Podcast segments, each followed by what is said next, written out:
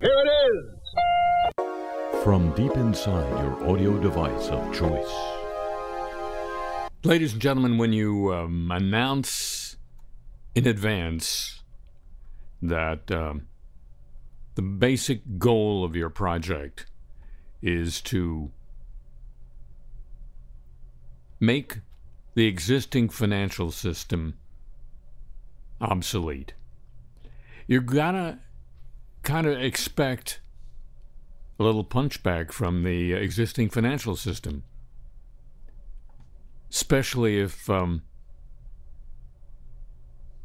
if you're like the crypto business.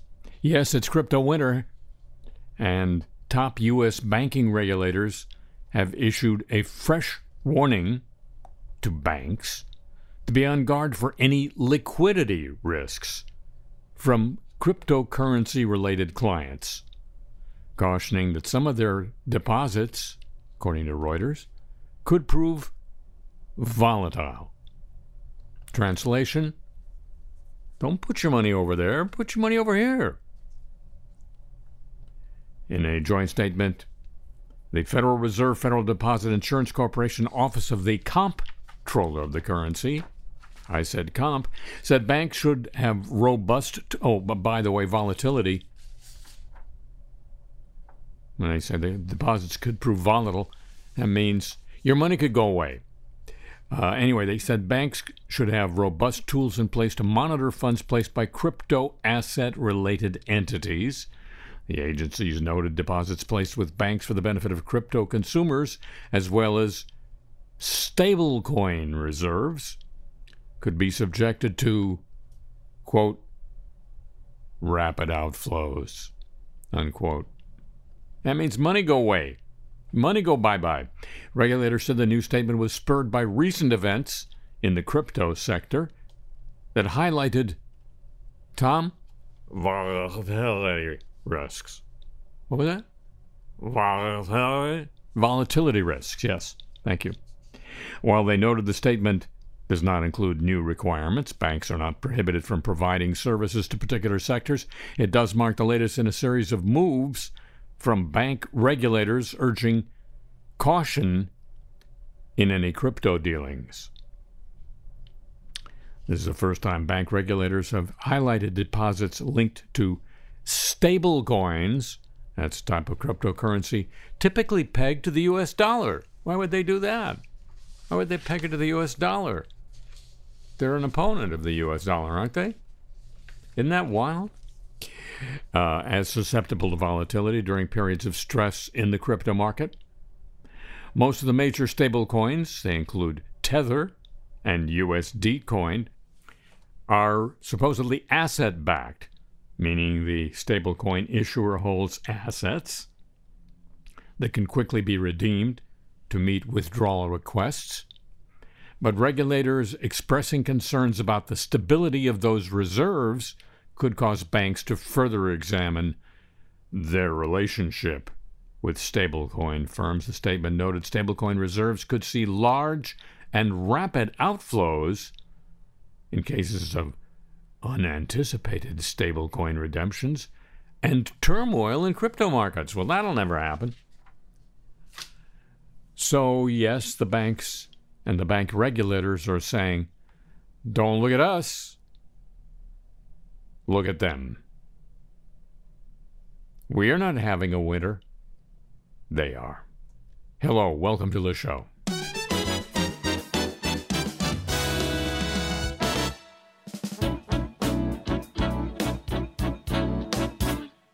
Pra tocar uma canção assim, para ouvir quando você chegar. Pra fazer você gostar de mim, pra fazer você se apaixonar. Pra regar as flores no jardim, para ouvir sempre que faz calor. Para refrescar um dia azul, tanto faz é uma canção de amor.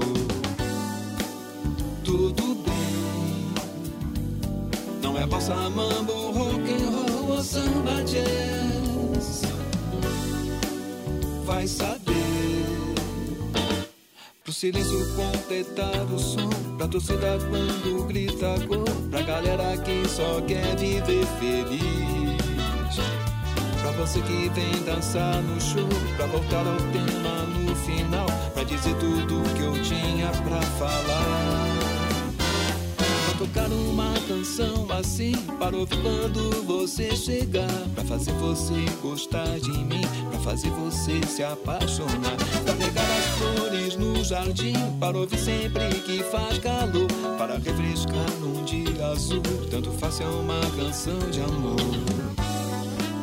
tudo bem. Não é bossa, mambo, rock and roll samba jazz. Vai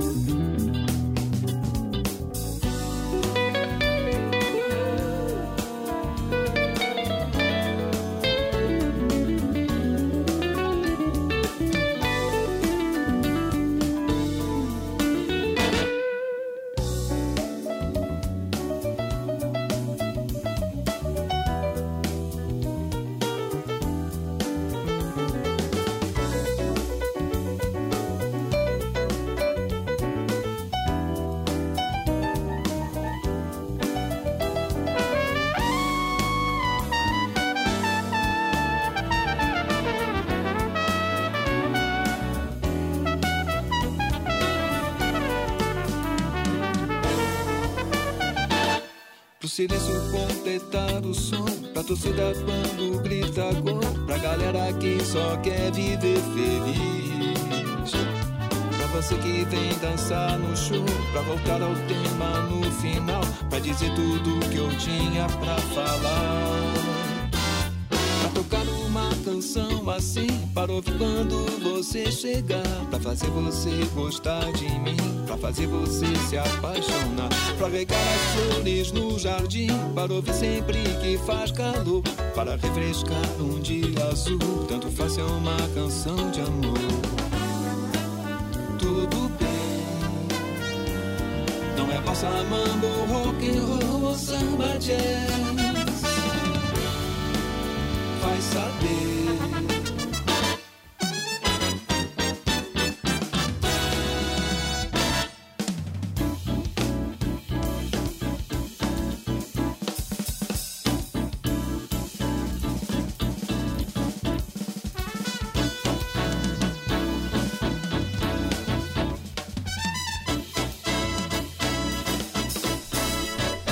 From Santa Monica, California, the home of the homeless, I'm Harry Shearer, welcoming you to this edition of the show. Now, ladies and gentlemen, He's not a general. He commands no troops. He's not an inspector.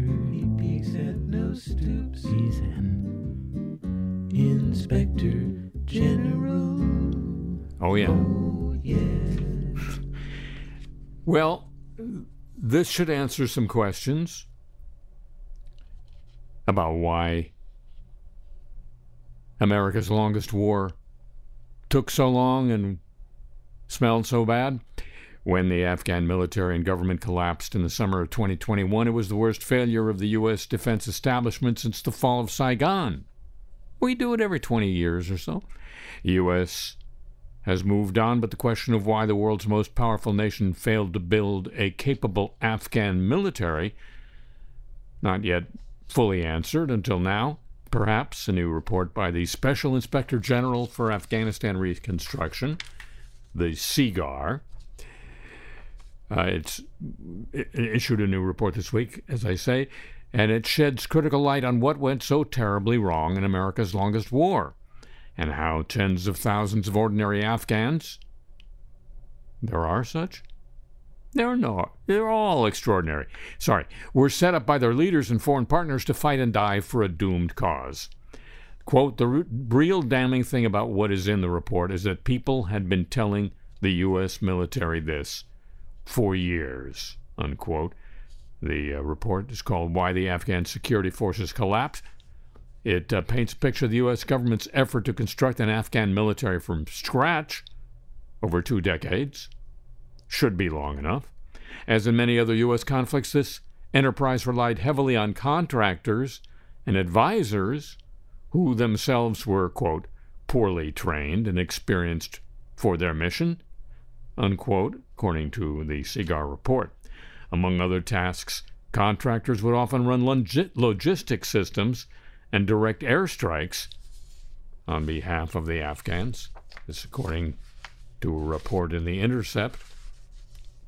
The American mission over there had been to build an army that could stand on its own feet to resist the Taliban. In the end, however, the Afghan military was not only riddled with corruption, if corruption can be a riddle, but also designed to function properly only so long as the foreign contractors and soldiers remained around to manage it. And we know they didn't and were never supposed to. In effect, similar to its disastrous experience in South Vietnam, the United States had attempted to build an army suitable for a modern industrialized country, well, like us, rather than one that would fit the realities of a poor agrarian state, like, I guess, Kansas. The uh, types of security forces that we were trying to build, which were relatively sophisticated and relied on advanced technology and electronics logistic systems, were just not within the general capacity of what Afghanistan would be able to use in sustainable ways, said Jonathan Schroden, an Afghanistan expert at the Center for Naval Analyses, a nonprofit military research and analysis center in Virginia. Quote, the real damning thing about what is in the report is that people have been telling the U.S. military this for years, unquote. Afghans weren't blameless in this debacle. Ethnic and political divisions within the government revealed and resulted in competent commanders being shuffled out of roles in favor of individuals connected to uh, Kabul based power brokers. Corruption at elite levels was endemic. The notorious issue of ghost soldiers, ooh, conscripts who existed only as budget line items but not as flesh and blood service members in the field, continued to dog the Afghan military to its last days not to mention ghost dogs. That's a whole other thing. Yet the oft repeated claim that the Afghan military itself did not fight the Taliban proved untrue. Tens of thousands of Afghans died fighting the Taliban, confirming the war and continuing it until the fight became futile. The SIGAR report outlined another reason for U.S. failure in Afghanistan that should be relevant to any future foreign conflicts or nation building enterprises that the U.S. conceives. The war went on too long. now they tell us. I could have told you that year three. The report says that, quote, the length of the U.S. commitment was disconnected from a realistic understanding of the time required to build a self sustaining security sector, unquote for a period lasting more than a decade up until the final withdrawal. U.S. political leaders, recognizing how unpopular the war was at home, as casualties mounted and little progress was made on the battlefield, began drawing up timelines for when they, U.S. political leaders, would head for the exits. What's more, the uh, Center for Naval Analyses expert pointed out, highlighted in the SIGAR report was U.S. government personnel and contractors rotating in and out of the country on short shifts, leading them to repeat the same mistakes as their predecessors every few years. Despite the length, the U.S. continued its long commitment without any realistic prospect of success on the horizon. Sounds like my career. The half in, half out approach to the war was unconducive, inconducive Really? To a lasting victory over the Taliban, it pushed neighboring countries like Pakistan and Iran to hedge their bets and bide their time. Is that what Pakistan was doing? We were told they were playing a double game. I told you that. And most importantly, the short time frames involved made it almost certain that Afghan security forces would not have time to develop the solid institutional structure they would need to survive indefinitely even had their training been effective. Given the fundamentally flawed approach the U.S. had taken to building up the Afghan military, spending another two decades occupying Afghanistan and then withdrawing on the same terms would have been unlikely to lead to a very different outcome. So the withdrawal agreement negotiated in Qatar by the U.S. and the Taliban in 20 did finally put an end to an endeavor that had already been failing for many years. Quote, the Taliban in D.C., that is to say Washington, that is to say the United States, ultimately wanted the same thing, which was American troops to leave. Unquote, Adam Weinstein, a research fellow at the Quincy Institute for Responsible Statecraft and a former U.S. Marine in Afghanistan. The conditions of the final agreement were not as important as leaving the country as soon as possible, he says. Makes you proud, doesn't it? Makes you bust your buttons. And another report from another inspector general about a subject we were talking about earlier crypto. Some oil and gas drillers operating on U.S. public lands are diverting natural gas to power cryptocurrency mining operations, according to Reuters. Which you'd say, okay, so they're not paying the federal government the royalties they should be. That's according to the Interior Department's Office of Inspector General. The uh, department, which oversees oversees 420 million acres of federal lands, uh, has been advised by the Inter- Inspector General to address the rise of an industry that may operate unnoticed in its vast territory, that is to say, crypto. Mining cryptocurrency, you probably know by this point, requires huge amounts of electricity to power computers that compete to solve increasingly complex mathematical puzzles to validate transactions, actually, to create new crypto coins. Process has drawn criticism from environmentalists and governments that worry about its heavy reliance on climate warming fossil fuels to create electricity. In its report, the IG said crypto mining units in Colorado had been located on or near federal lands leased for oil and gas development and were diverting gas from those leases. I was diverting gas earlier today, but that's another story. The mobile units may be undetected for long periods of time by federal officials responsible for overseeing very large areas of public land, according to the report. Quote, these activities generate revenues for private companies using federally owned gas, at times without the leaseholder paying mineral royalties, unquote, the report. The issue was raised by the Colorado Oil and Gas Conservation Commission, it told the IG that the crypto operations may pose environmental and health and safety risks and could be underinsured for accidents. Oops. Uh oh. In its response to the IG, the Interior Department said it would take action to inform the staff of the threats outlined in the report and work with agency officials to, to discuss how guidance could be crafted for the department. Wow, that's a commitment. We'll work with agency officials to discuss how guidance could be crafted. Wow. Hold them back. And now.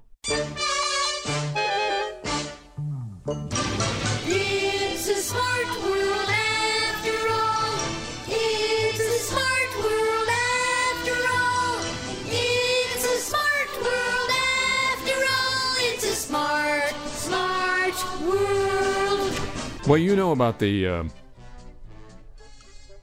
the new computer programs powered by uh, artificial intelligence, chatbots of various sorts that uh, have been all the rage in the last few months. Uh, this week, Snapchat announced one of its own, an AI powered conversational chatbot called My AI. It's coming out, uh, why, this very week, according to uh, press release from Snap. Users will be able to personalize it by giving it a custom name. Conversations with it will take place in a similar in- interface to a regular chat with a human. Quote, the big idea is that in addition to talking to our friends and, fa- friends and family every day, we're going to talk to AI every day, according to Snap CEO Evan Spiegel in his particular fever dream. But unlike its uh, GPT powered cousins, Chat GPT and Bing Chat, which we talked about last week, Snap says my AI is prone to hallucinations, which are unexpected falsehoods generated by an AI model. Snap included this disclaimer in its announcement post quote as with all ai powered chatbots my ai is prone to hallucination and can be tricked into saying just about anything. Please be aware of its many deficiencies and sorry in advance. All conversations with my ai will be stored and may be reviewed to improve the product experience. Please do not share any secrets with my ai and do not rely on it for advice. Unquote. You have been warned. As have I. And even if you don't know anyone who has used BetterHelp's services, podcast fans will recognize it from its annoying advertisements for its online therapists. BetterHelp, yeah, online therapists. This is according to the Register of the British Tech Journal.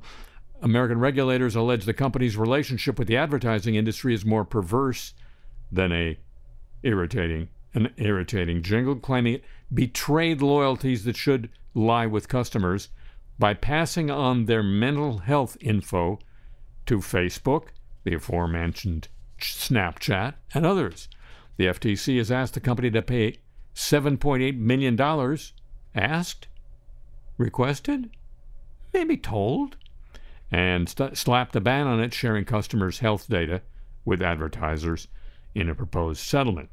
Settlement will resolve a complaint from last year that claimed BetterHelp pushed users to complete an unskippable questionnaire in order to obtain mental health services.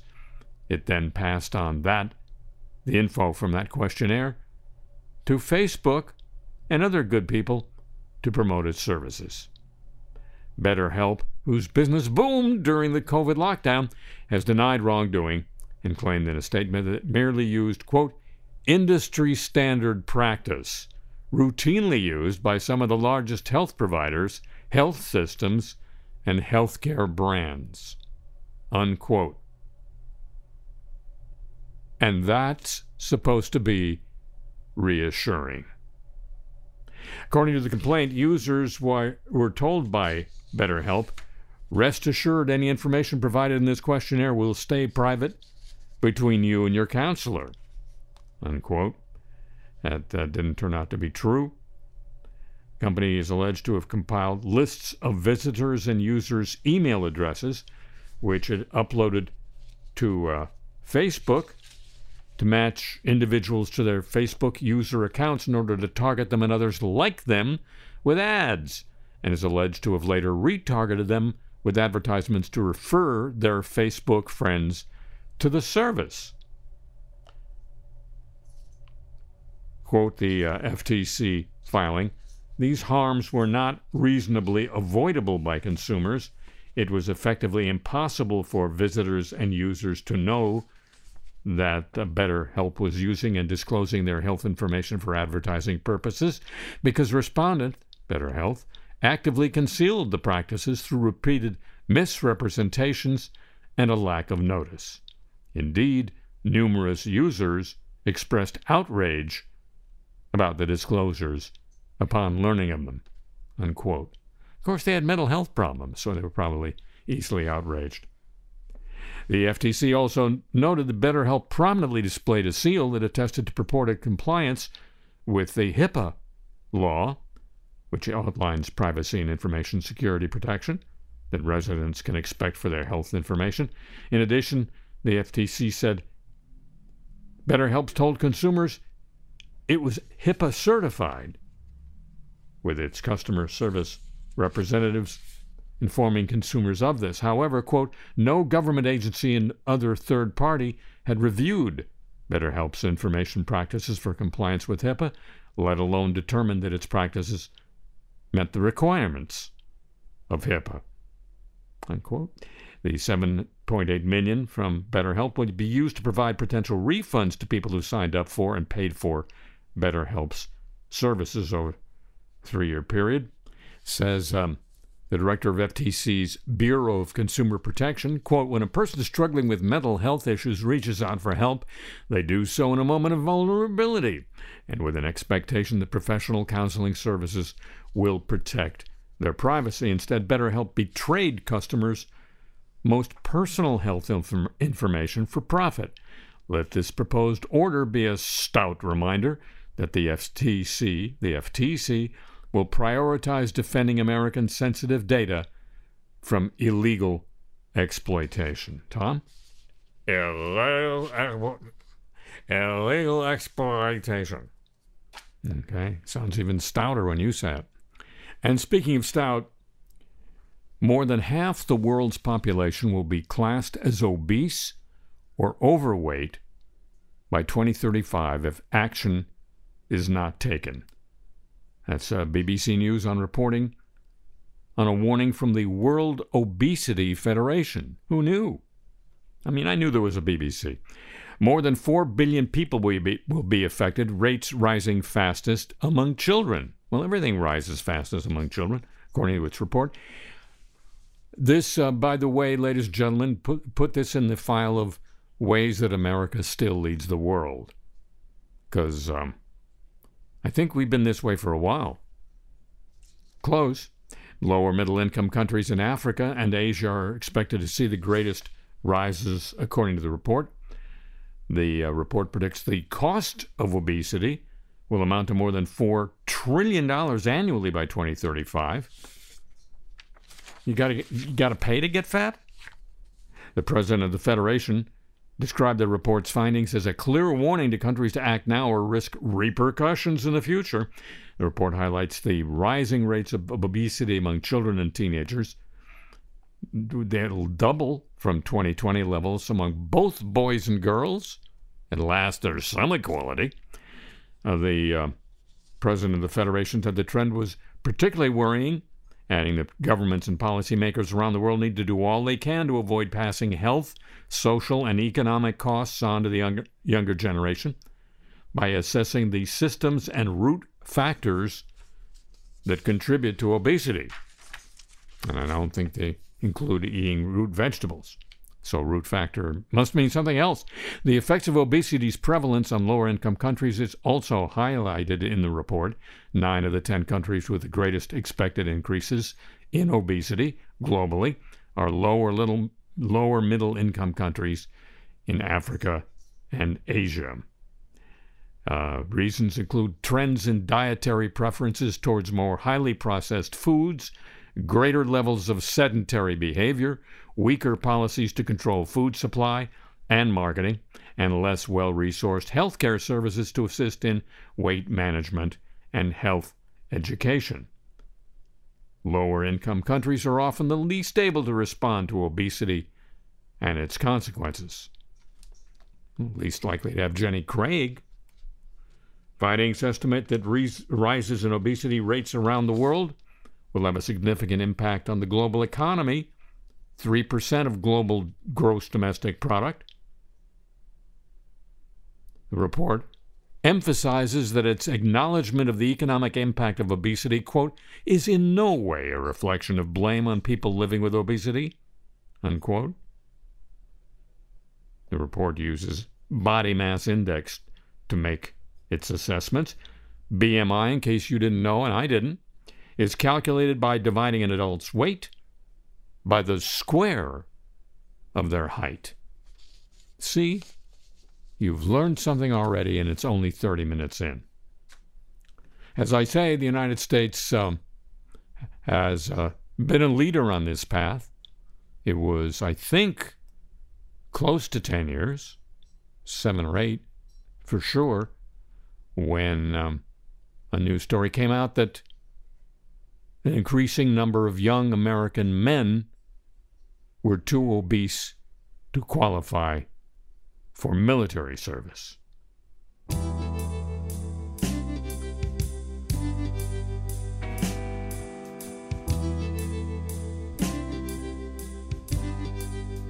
Well, when it comes down to truculence, the truck don't stop here. I'll cuss out the bad guys at the drop of a beer. I'll talk up America till dawn's early light. Too bad that I'm too fat to fight. I joined up with the army on some kind of dare, but traveling on my stomach, it made people stare. Couldn't fit in my bunk, my camo was too tight. Turns out I was too fat to fight. That's right. Too fat to fight. It ain't it a shame? Cause war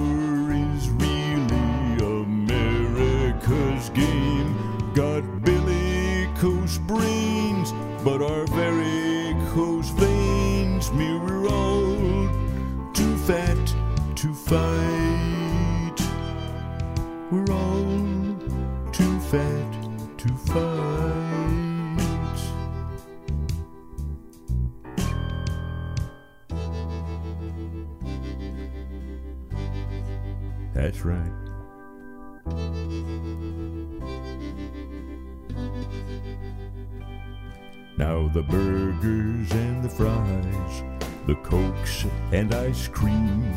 Well, I thought I was eating the American dream. But when my boots disappeared clean out of my sight, I could see I was too fat to fight.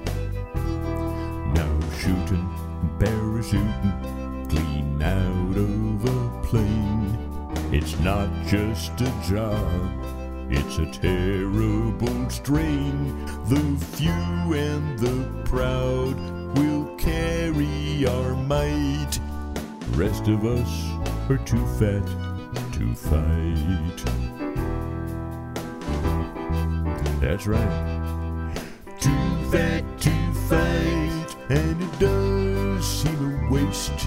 But building up nations just ain't to our taste. Got bellicose brains, but our varicose veins mean we're all too fat to fight.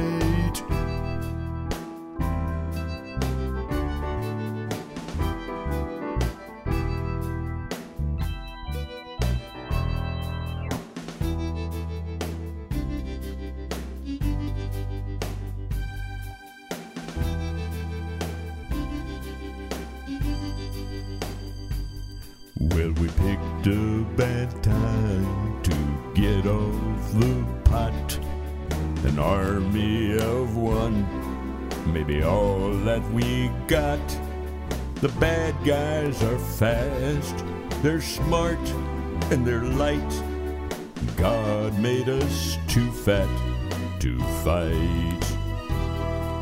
Now, one of these days, my son will enlist. I'll be hiding my tears. By his mom, he'll be kissed. He'll waddle on that drill field and be home by night. Like his dad, he'll be too fat to fight.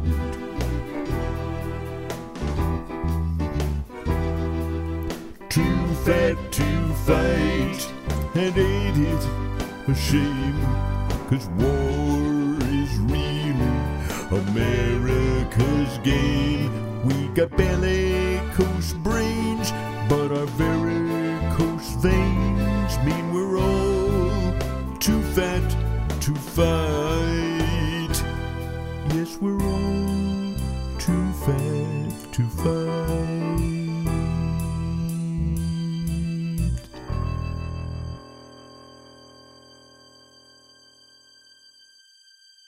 From Santa Monica, this is Le Show, and now the apologies of the week. We're so sorry. A Japanese hotel boss has apologized for only changing the water in a spa bath twice a year instead of once a week. This from Business Insider. The traditional Japanese bath, known as an onsen, was found to contain potentially deadly bacteria during a health inspection, according to TV Asahi. Legionella bacteria was found in the Japanese bath at 3,700 times the permitted level. According to the report, the bath water, which comes from volcanically heated hot springs, should have been changed weekly to abide by local regulations. Spa baths are popular in Japan, some even offering visitors the chance to bathe in red wine. what a waste. A bacteria can cause, well, probably not the best wine. The bacteria can cause a serious type of pneumonia called, see if this rings a bell, Legionnaire's disease, and can also lead to the less serious Pontiac fever, according to the CDC. The baths were temporarily closed last year after the bacteria was detected, but have since been reopened, according to CNN. Makoto Yamada, the president of the company that owns the Besso Inn in Chikushino, Chikushino, apologized for the incident during a press conference. Makoto Yamada told the press conference, I was not aware of the law myself and thought that the Legionella bacteria was a common bacterium that could be found anywhere, and also that it was safe because the large baths were free flowing, so the water was changed quite often. Unquote. He said the hotel staff had not added chlorine to the water for hygiene reasons, quote, because we selfishly dislike the smell of chlorine. Unquote. Representatives for the hotel did not immediately respond with a comment. In response to an open letter to the Michigan Technological University's PEP band, the Huskies PEP band would like to apologize for the chant that originated in our section at the Friday night Winter Carnival hockey game against Bowling Green State University. What began as an uncouth expression of frustration between a few members quickly spread within our organization and the rest of the student section. This is a letter to the editor. We are sorry for how far off course our actions were, and it's regrettable we did not realize it sooner. We recognize that our position as a highly visible student organization means we should hold ourselves to a higher standard. Going forward, our leadership is actively discussing ways to prevent any similar behavior. The Huskies Pep Band exists to bring joy to the players and spectators at the events we attend, and our actions at that game did not meet those goals. We stand to make our organization a fun face that is known for jeers and chaunts toward opponents with a cute smile. And we're sorry that in that moment we did the opposite of that. We are always trying to be better, and looking forward, we will continue to do so. I think that's our first pep band apology in the history of this program. Dayline Copenhagen. The Norwegian government apologized this week to reindeer herders after activists spent a week protesting a wind farm they say hinders the rights of the indigenous people in central and Arctic Norway. They're now called the Sami people. You and I probably better recognize them as the Lapps. That's right, from Lapland. Seriously. Quote, I've apologized to the reindeer owners on behalf of the government, said the oil and energy minister, after. Um, oh, yes, his name is Aasland, with two A's. Well, actually, with three. Uh, he said after meeting with the Speaker of the Sami Parliament, Mr. Muotka, quote, they've been in a difficult and unclear situation for a long time. I'm sorry about that, said the minister. Muotka said that receiving an apology had been, quote, a wish from my side. It's crucial for us to move forward. It's important we now have a common perception that we are dealing with a human rights violation, she said after the meeting. The talks did not yield an agreement to resolve the wind farm dispute, said Aasland, and we're not ruling out any solutions at this time. The uh, plan was to build wind farm where the Sami people raise and herd reindeer. Yes, there really are. St. George, Utah is our next location for our next apology. Educators in the Utah school district said they were told they could lose their jobs if they call out sick for a mental health day. In an apology and clarification email sent following that uh, notice, the Washington County School District said the purpose was to address a growing issue teachers using sick time for vacation or personal leave. That first email caused some stress and anxiety among the teachers, said the president of the local teachers union, who is also a second grade teacher in the district. She felt the message sent out put a spotlight on a major disconnect. We spend a lot of time on student mental health. What about educator mental health? Isn't that important as well? She asked. The original email said employees cannot use sick leave to get away from the stresses of work and enjoy some time off. They can use personal leave for that purpose. Unquote. Immediately following the email, the uh, union president said her office was bombarded with emails and phone calls. Jen Oxborough is a licensed clinical social worker, I guess in the St. George area. She worries even the clarification feels like overreach. Representative Andy Ogles, Republican of Tennessee, admitted to misstating his college history after reports that he embellished his resume in a case echoing the lies of another first term GOP lawmaker, Representative George Santos. Quote, I personally stated my degree from Middle Tennessee State University was in international relations, Ogles said in a statement. When I pulled my transcript to verify, I realized I was mistaken. My degree is in liberal studies. I apologize for my misstatement. Ogles said he transferred to Middle Tennessee as a, se- a senior to study political science and international relations, but dropped out due to an interfamilial matter and to help his, his family financially. He said he completed his studies years later through the university's distance learning program and got a degree in 2007. I was awarded a Bachelor of Science, and MTSU mailed me my degree. At the time, it was my understanding I'd completed my course of study in political science and international relations. He said he realized he actually received a broader degree in liberal studies after receiving his official transcript last week.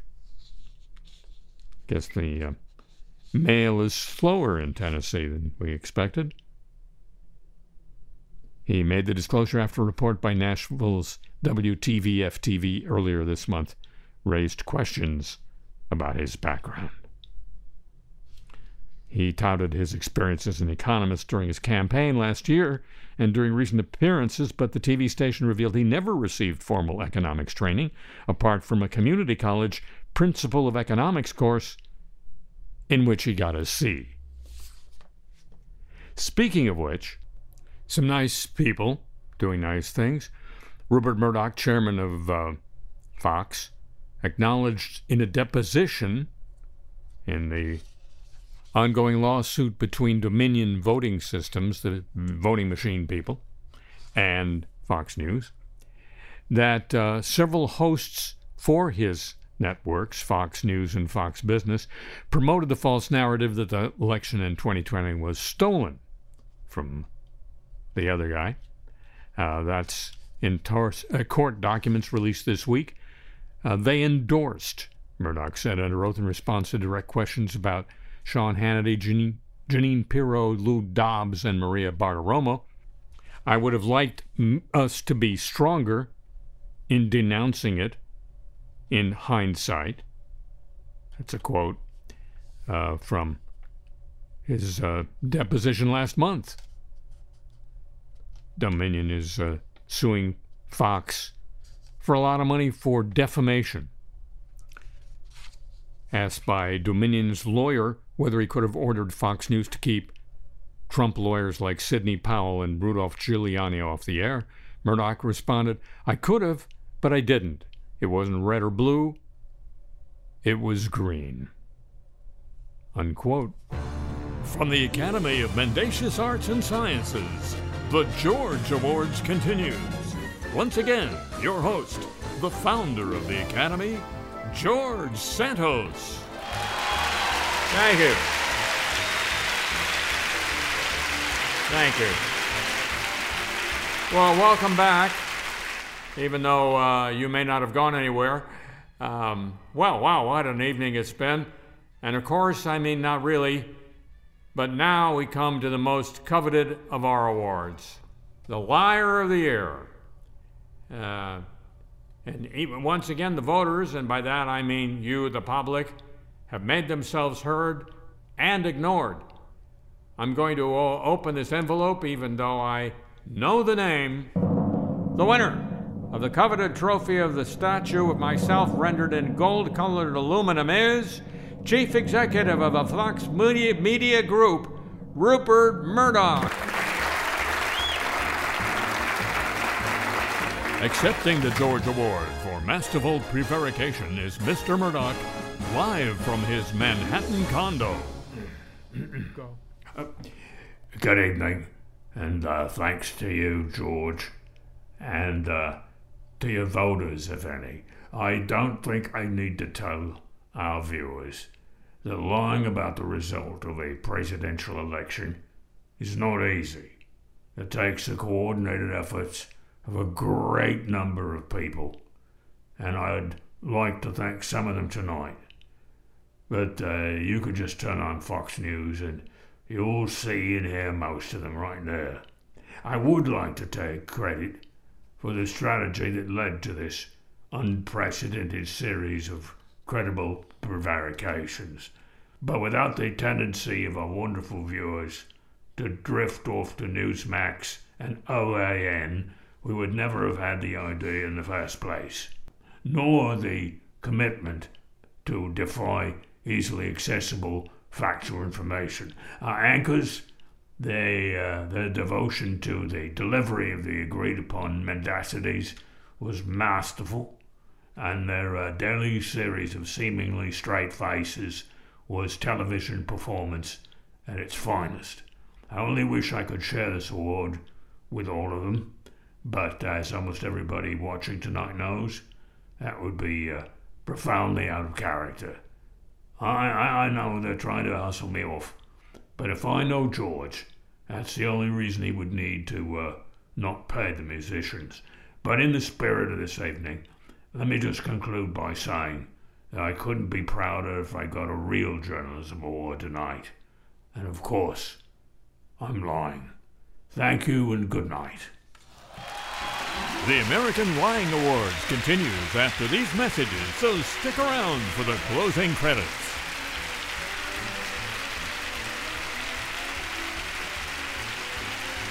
All right, now, more apologies. For the second time in a month, an unmuted remote microphone caught a Connecticut state lawmaker abruptly swearing during a legislative public hearing. This time it was six term Representative Mitch Bolinsky, whose expletive occurred about 95 minutes into a hearing last week on public school funding. He was monitoring a meeting from his home. You know, the remote thing. It has spotty internet service, he claims. The bad connection prompted him to say F you as a woman was testifying in Spanish about the issue of funding school lunches. Quote, during a recent Appropriations Committee hearing that I participated in remotely from my home, I let my frustrations over outgoing technical problems get the better of me. Bolinsky, a Republican, said. I uttered an, an expletive directed at my computer that was picked up on the microphone and discernible to anyone on the committee feed. While it was not directed at anyone, I apologize for my language. Unquote. The hearing continued on without interruption, despite the obscenity, according to the Middletown Press. Of course, what they really mean is a profanity. Often confuse those two these days, like jealous and envious. Sorry, can't help it.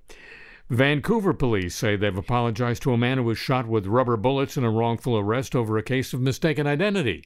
How bad can it get? Police say in a statement officers obtained reliable information last week that a man wanted Canada wide for a violent home invasion in Calgary was in the city's Yaletown neighborhood.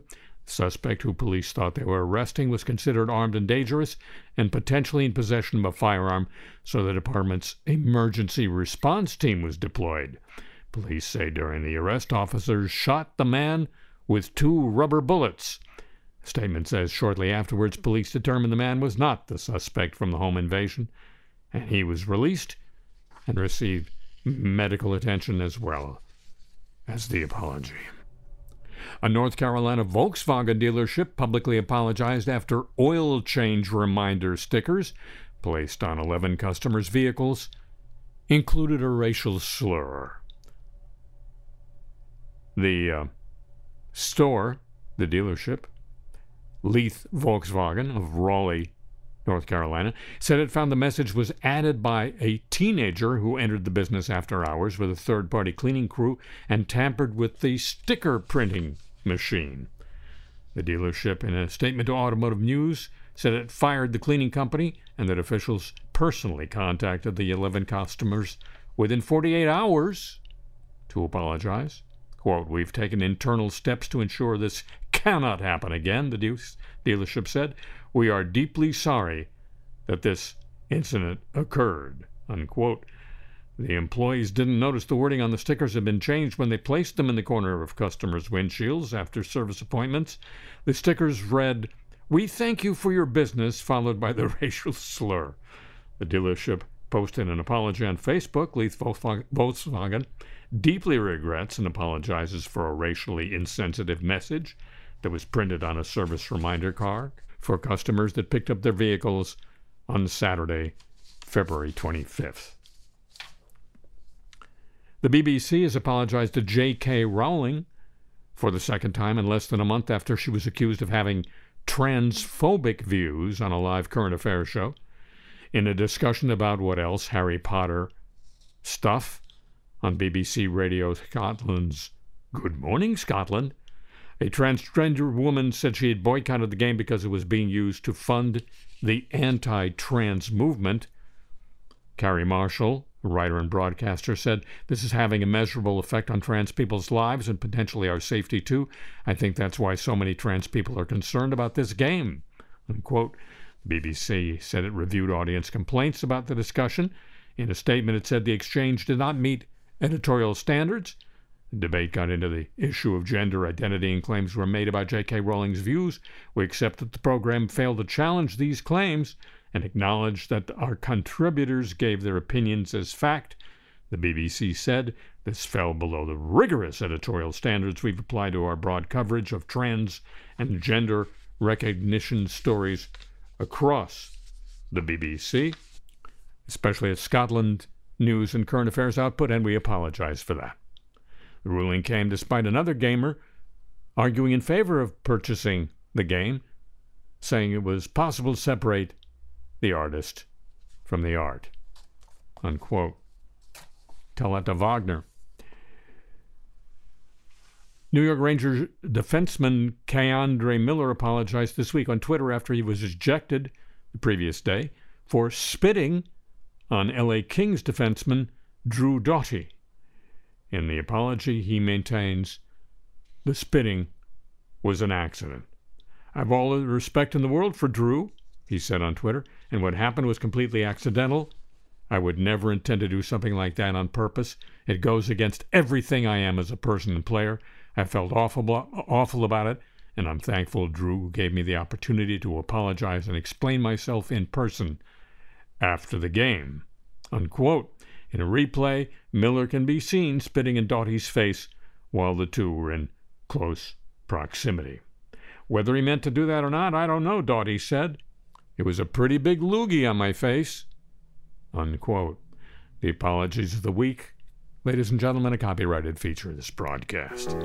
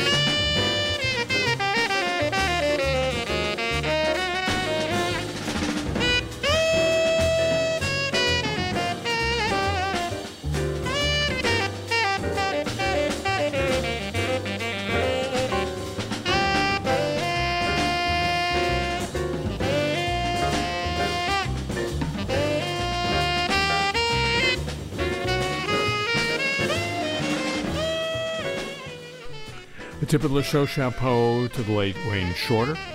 That's it for this week's edition of Le Show. The program returns next week at the same time on this radio station and uh, at your time of choice on your audio device of choice. And it would be like Donald Trump giving an even longer speech to CPAC if you'd agree to be with me then. Will you? Alrighty, thank you very much. Uh huh. The email address for this program. Your chance to get Cars I Talk t shirts while they last. And the playlist of the music here on just part of what's available for you, a true cornucopia without the corn, at harryshearer.com. And me? Yes, I'm still on Twitter at the Harry Shearer.